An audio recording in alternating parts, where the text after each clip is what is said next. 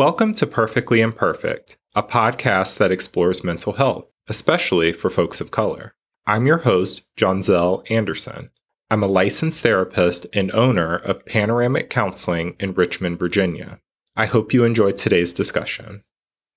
Welcome back. This is episode 117 of Perfectly Imperfect. And before I get started with today's topic, I want to do a check in. So, the last episode, episode 116, was my first episode back after taking some time off from the podcast. And in that episode, I kind of just gave an overview of some things going on in my life over the past few months, you know, whether they be personal, family, mental health related. I kind of just gave an update. And to my surprise, a lot of people listened to that episode and thought to send me feedback, which, um, first of all, the fact that people listen to me talking on the internet is an honor. And I am so thankful and grateful uh, for that. And um, I've gotten uh, a lot of emails from people, text messages of people who've listened to that episode and said how something resonated with them, um, something stood out to them, something helped them. And it has meant a lot. So I greatly appreciate that. So I'm going to do a check in and then we will get into the topic of the day, which I'm excited to talk about. But yeah, check in. This week, um, if you've listened to this podcast or if you know me, you know I live with panic disorder. Um, it's uh, sometimes the uh, very extreme uh, versions of anxiety. And for me, it depending on how it goes, it can crash into debilitating depression. Um, it's kind of a two for one situation. This summer has been incredibly difficult for me. I'm um, going through an intense like grief process, and uh, I'm back in therapy for that in particular. And it has been very, very difficult, and it it's ups and downs. I will say that this week I had two days in particular that were quite debilitating to where it was it was just very difficult to rise above all of the heaviness that was on me. So, what I will say is that I am leaning even more into the coping skills that I talked about in the last episode. And some things that really helped me this week were um, I mentioned before that I, I got a membership at the Y recently, pretty close to my house. I've been going to the Y uh, and just working out on my own, like, you know, using the cardio machines and uh, weightlifting machines and stuff like that. But this week, in the midst of those low, low depression uh, moments, I pushed myself to sign up for some of the group classes that they had there, mainly to, of course, pull myself out of the rut and despair that comes with depression, but also to just put myself around other people. You know, I work from home primarily, so I'm rather isolated um, in my job anyway, but I'm an introvert, so I'm usually perfectly fine with that. But when you're in a depression, your you know mental health wise it will make you want to isolate even more from people. So um, i push myself to be around other people and i've attended i want to say i've attended four different in-person classes. One was like a a body sculpt, like cardio weightlifting class. I went to a Pilates class. I went to a yoga class. And this morning I went to kind of one of those like cardio resistance training uh, classes as well. And what I will say is this morning the cloud lifted and I have been having a wonderful day. And when I say I've had some really low lows twice this week, yesterday was one of those days. And today it is flipped in the other direction. And I really feel that I am coming through something. So to anybody listening who has dealt with anxiety or depression, know that you are not alone. The shit is hard. Even though I'm a therapist and I'm trained in mental health and stuff like that, I am not immune to the the stuff that life throws at you. So if you're listening to this and you're struggling, know that you are not alone and do not give up on yourself and be kind to yourself is what I would have to say. But as for me, Today, the cloud is lifting. I'm feeling motivated to come here and talk with y'all about this topic that I have prepared for you. And also, tomorrow, I have a another interview lined up. I'll tell you about that at the end of this episode. We're going to hop into the the the topic for today and then I'll give you the rest of the updates at the end of the episode. So, to start in with this episode, one of my favorite shows lately is called The Chi. Chi, of course, is a nickname for Chicago, Illinois, and it I've been watching this show for a few years now. Uh, I feel like I've watched the cast of this show grow up because they're like kids, you know, adolescents, and now they're in this current season, they are getting ready to go to like they're graduating high school and moving into you know the next phase of adulthood so i've been watching the show for years and what i will say is if you're listening to this episode and you've never heard of or seen the TV show The Chi, this episode is still for you. It is not something that you have to have watched the show to really know or understand. This is more so me. I want to talk about the emphasis on mental health and therapy in this show.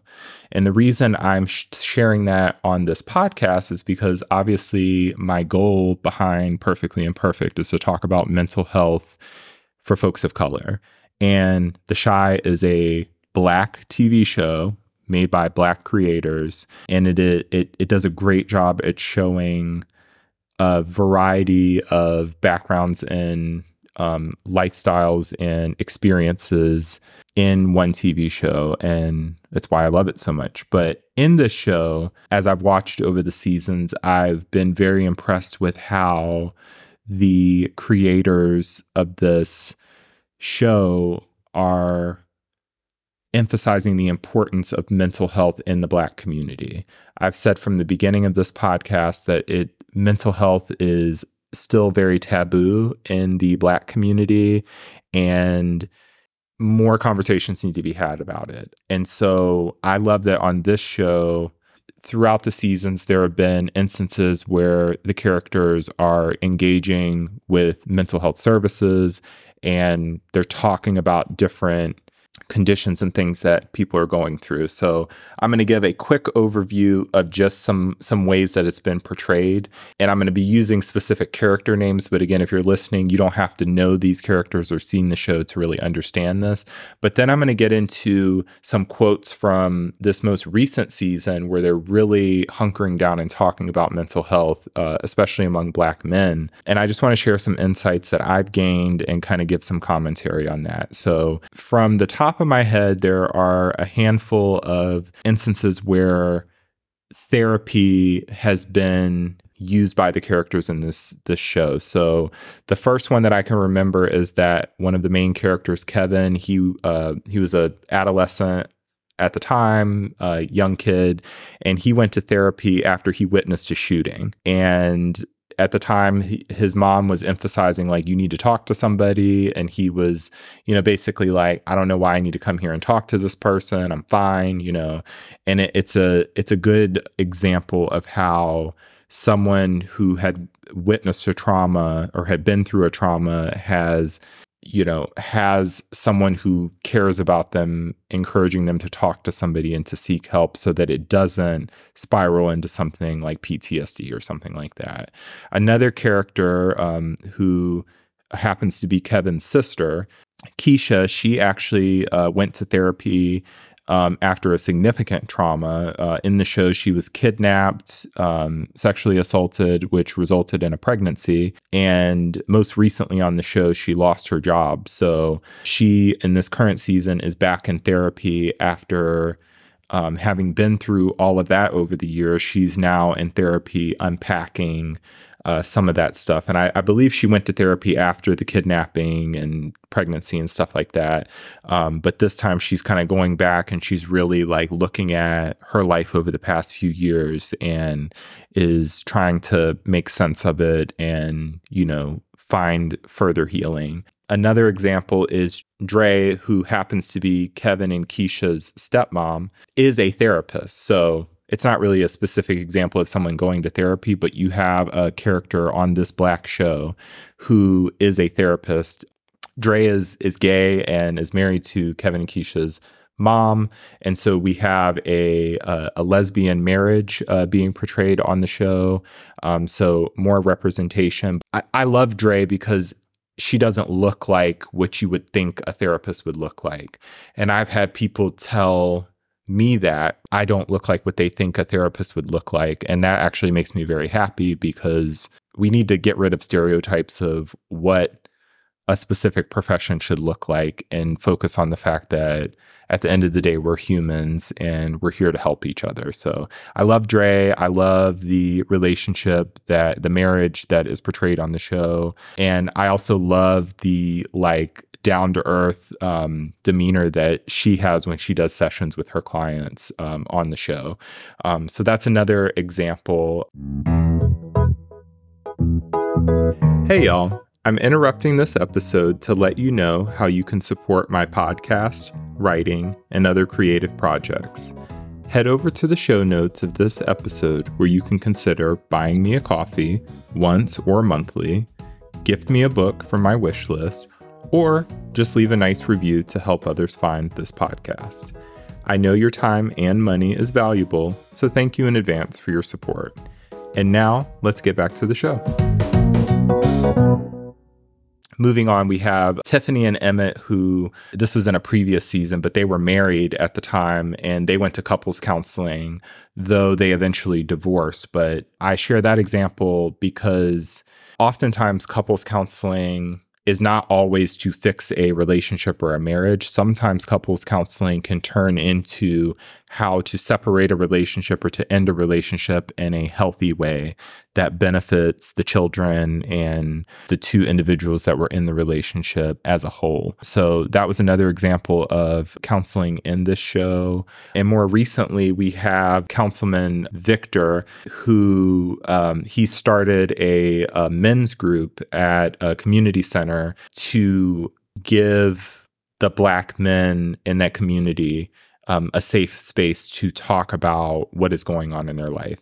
And that is going to be some of what I share um, some quotes from today is mostly from the episode where we're kind of seeing that men's group um, kind of meet and go through some some of the challenges that the the characters are facing and I love this this part of the show because it's bringing together pretty much all of the black men that are involved in this show, both the youth and the older generations, like multiple generations, and everyone is coming together under this and very this very important need in the black community for men to have safe spaces to talk about what's going on in life because I've said this a million times before, but black people don't talk about their problems enough. Black people do not use therapy and mental health resources as much as our, our non-melanated counterparts right? And so this is just a beautiful thing to see how this is being portrayed on this show. And i i'm just really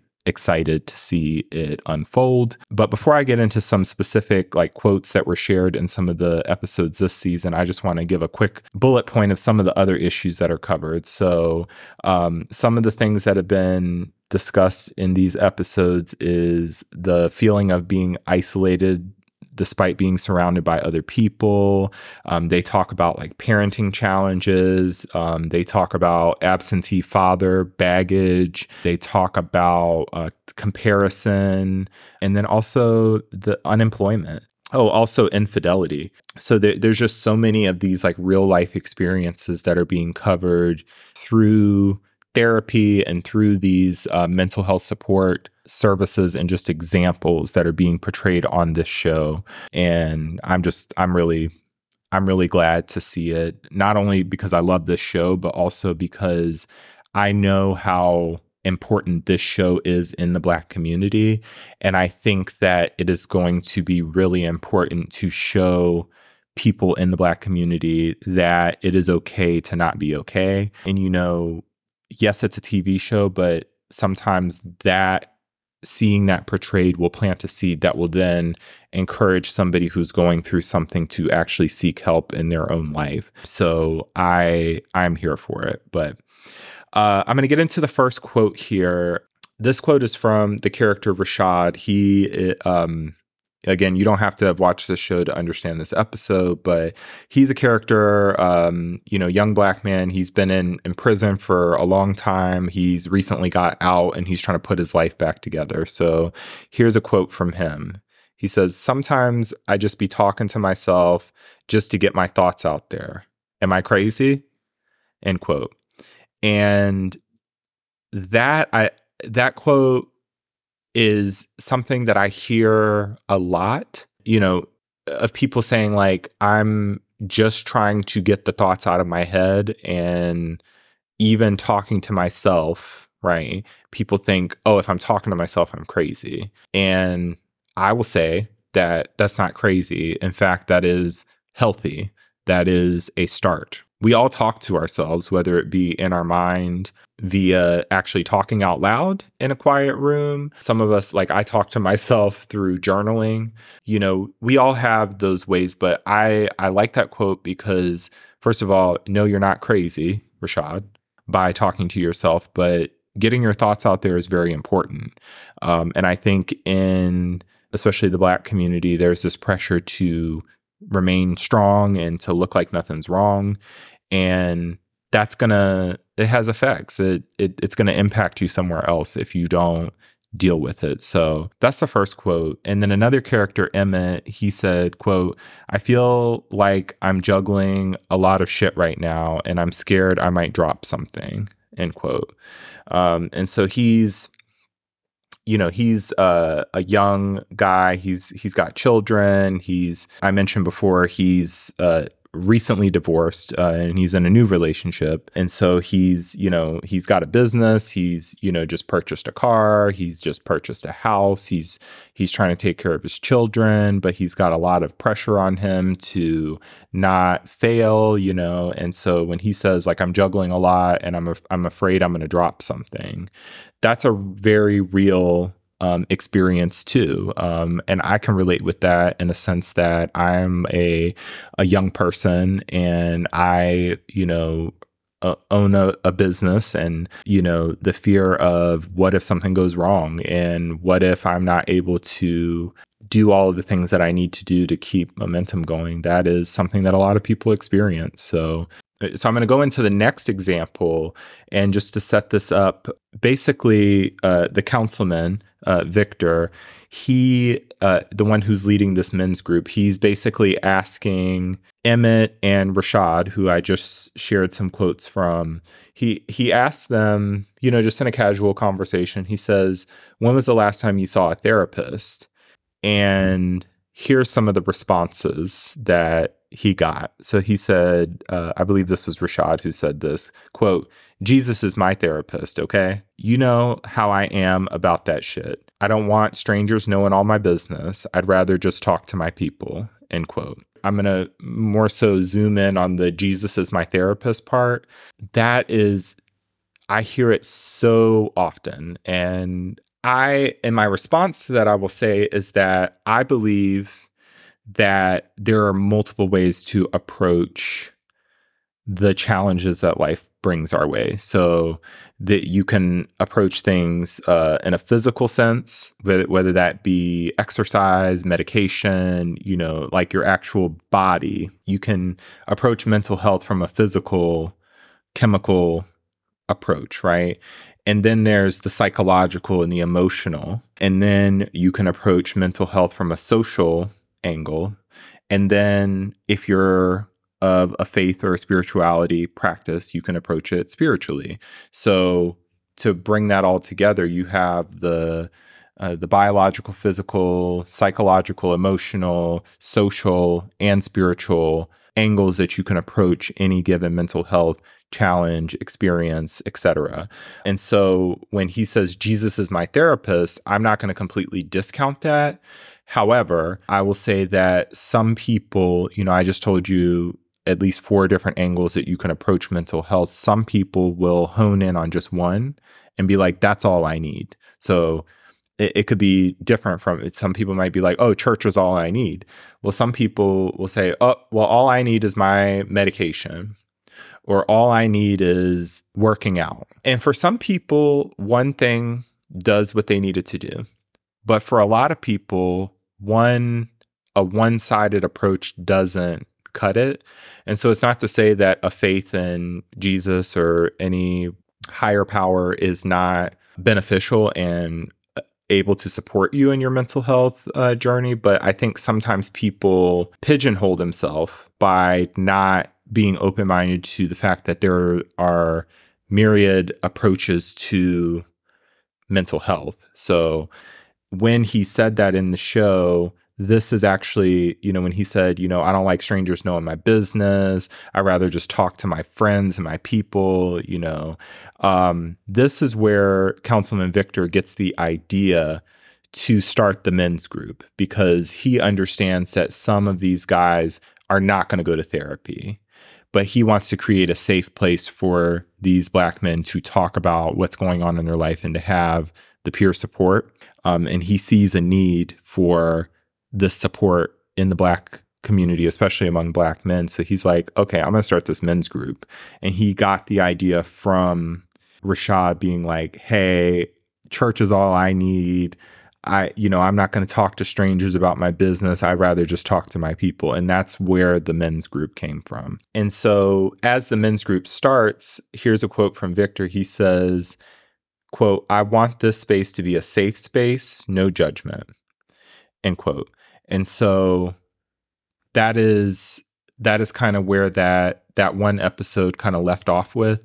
And I love that because it while the men's group is not formal therapy with like a, a trained therapist, you know, leading it or whatever, it doesn't have to be a certain way. Like if it's peer support, if it's um, going to see an individual therapist, if it's going to couples counseling, if it's if it's uh, seeing a psychiatrist for medication, if it's talking to the pastor or the priest at your church who has some background in in counseling. There are so many different ways to approach mental health. It doesn't have to be one size fits all. So I just like that that quote uh, when he said, "I want this space to be a safe space, no matter where what approach you take to getting help, as long as it's a safe space." There's room for healing. So, you know, of course, as a therapist, I try to create that for my clients, you know, making it to where no matter what they're bringing to therapy, they know that it's a safe space and that I'm not going to judge them and that it's something that can be worked through and that they can grow and heal from.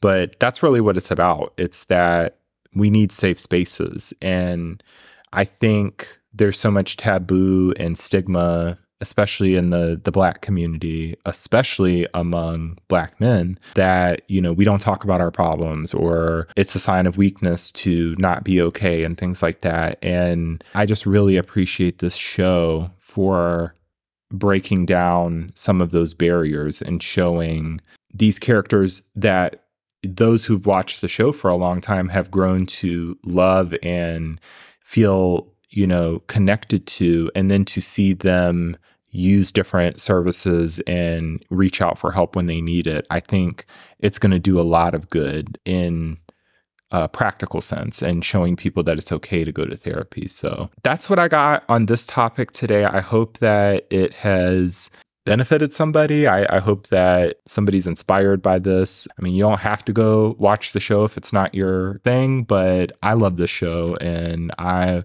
I will continue to watch. In fact, today is Friday, so I'm pretty sure there's a new episode available uh, for me to stream. So I would definitely be checking that out later today.